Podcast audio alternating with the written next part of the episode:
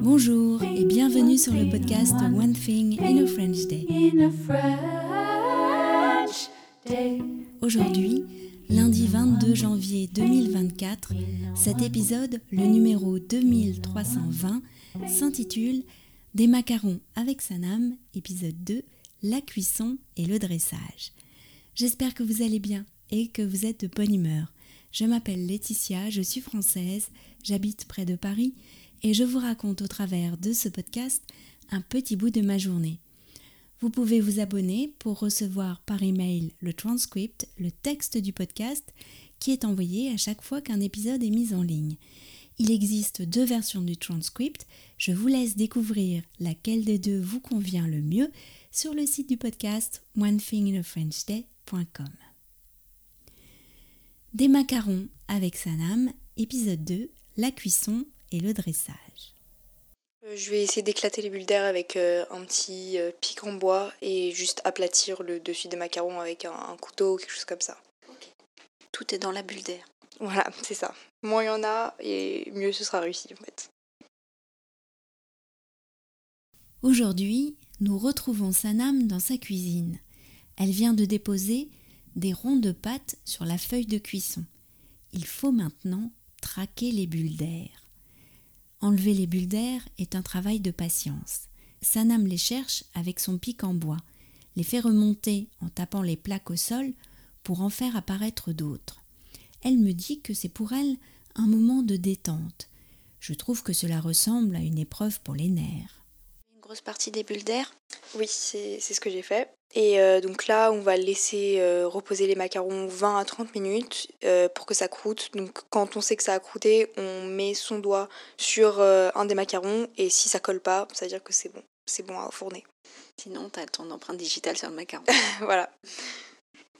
Du coup, pendant ce temps-là, on va préchauffer le four à 160 degrés, 170, ça dépend de votre four. J'ai une question pour le four. Ouais. Chaleur traditionnelle ou chaleur tournante? Euh, moi, je mets chaleur tournante. Je trouve que ça, ça marche mieux. Donc là, 20 minutes ont passé à peu près? Oui, à peu près 20 minutes et les macarons ont croûté. Donc normalement, ça c'est une... Vous n'êtes pas obligé si vos macarons ils sont déjà euh, plats, mais vu qu'ils ont croûté et que normalement vous pouvez les toucher sans que ça colle, vous pouvez aplatir un peu le, le dessus des macarons pour que ce soit bien plat.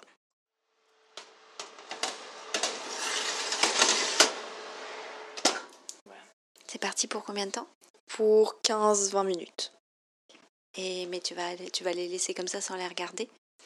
Je vais surveiller pour voir si, euh, si j'ai réussi à faire la collerette. C'est c'est ça, normalement, si on a bien réussi à macaronner, que la pâte a la bonne texture, la bonne consistance, ça devrait faire bah, la collerette autour des macarons. Alors les macarons ont déjà changé. Oui, il commence à, à monter, donc normalement c'est bon. Mais on voit pas encore la collerette. Non, pas bien, enfin on peut Ah oui. les distinguer sur certains macarons, mais normalement faut, faut attendre encore un peu et puis ce sera bien, bien monté. Voilà. C'est réussi? Oui, c'est réussi. Euh, ils n'ont pas tous la collerette, mais sur la plupart, euh, plus de la moitié, ils ont tous la collerette, donc on va dire que c'est réussi. T'es contente? Très.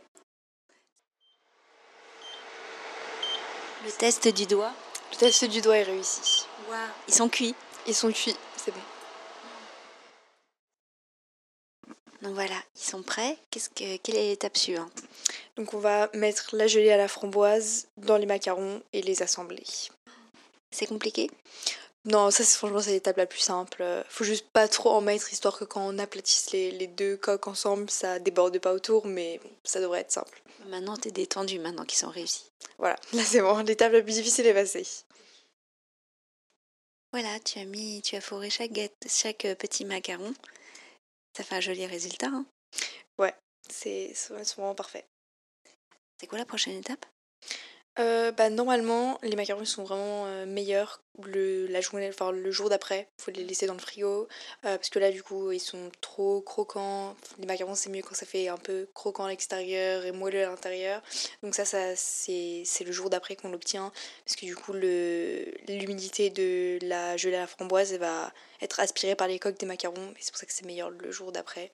On peut toujours les manger maintenant, mais voilà, c'est meilleur demain. Voilà. Bon, on attend alors. Ouais, c'est ça.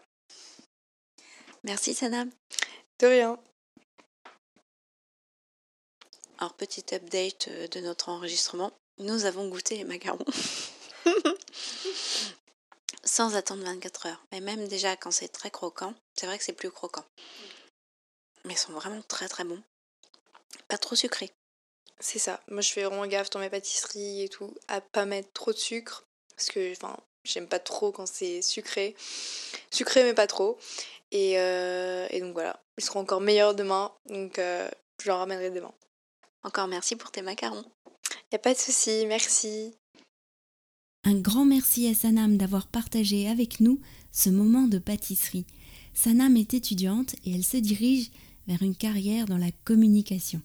La pâtisserie est une passion, une passion de longue date, mais elle ne souhaite pas en faire son métier pour l'instant. Un jour peut-être, m'a-t-elle dit. Le lendemain de notre enregistrement, nous avons reçu une jolie boîte de macarons à la framboise. Nous nous sommes régalés. Il y avait aussi une autre surprise, une galette des rois à la frangipane, la première pâte feuilletée de Sanam. C'était très réussi aussi. One Thing in a French Day, c'est fini pour aujourd'hui. Je vous retrouve dès mercredi pour un nouvel épisode du podcast. À bientôt, au revoir.